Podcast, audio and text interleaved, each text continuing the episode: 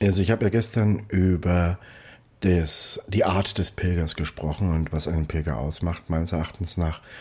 Und habe da ganz kurz erwähnt, dass das Ankommen eigentlich gar nicht so wichtig ist. Und deswegen habe ich beschlossen, dass ich heute eine Episode aufnehme, die schon etwas älter ist, geschriebenerweise. Und zwar heißt die Übers Nicht-Ankommen oder Übers Ankommen. Und da geht es genau um die Frage, wann ist man eigentlich angekommen? Wann ist die Pilgerschaft zu Ende? Übers Nicht-Ankommen. Jetzt bist du also angekommen. Unter dir liegt Santiago de Compostela und egal, ob du die 100 Kilometer von Saria oder die 2300 von Konstanz gelaufen bist, du bist da. Eigentlich sollte sich jetzt so etwas wie Hochstimmung einstellen. Vielleicht ein Gefühl der Ruhe oder auch der Trauer, dass es vorbei ist.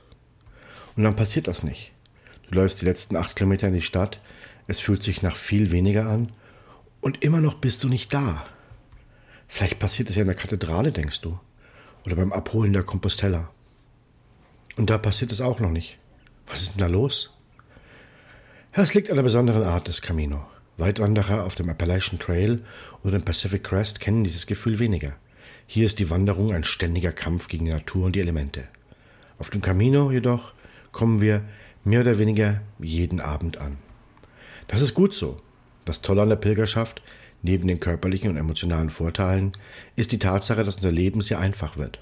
Ziele? Ja, nur eines. Abends ankommen. Wir schlafen, laufen, schlafen und laufen. Das bedeutet, und hier kommt der Neurowissenschaftler aus dem Rucksack, eine mentale Einstellung auf weniger Aufgaben, Ziele und Verantwortlichkeiten. Das Gehirn lernt, dass es okay ist, einfach mal so dahin zu schlendern. Alles ist okay. Und es verlernt ziemlich schnell, Ziele als Ziele zu sehen, Dafür lernt es sich am Weg zum Ziel zu erfreuen. Wir alle wollen dieses Gefühl der Ruhe und des Erfolgs, wenn wir etwas gut gemacht haben. Das bekommen wir jeden Abend, nachdem der Rucksack abgelegt und die Schuhe im Schrank vor dem Schlafsaal stehen.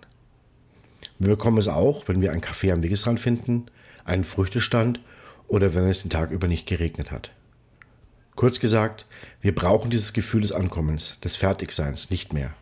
Stattdessen nehmen wir uns den Tag als Erfolg, die Wanderung selbst als Belohnung. Das ist es, was die Pilger meinen, wenn sie der Weg ist das Ziel sagen. Eine Pilgerschaft hat kein Ziel. Sie ist das Ziel in sich. Anders als eine Wallfahrt, bei der zu einem Ort gelaufen wird und dort die Belohnung erwartet, sammeln wir Stempel, Freundschaften und Eindrücke. Seit ich den Jakobsweg zum ersten Mal gelaufen bin, versuche ich alle meine Wanderungen so zu gehen. Nicht um anzukommen, sondern um unterwegs zu sein. Das natürliche und unvermeidbare Ende, das kommt früh genug. Bis dahin ist mein Ziel aber schon lange erreicht. Ich war angekommen an dem Moment, an dem ich meinen ersten Schritt gegangen bin.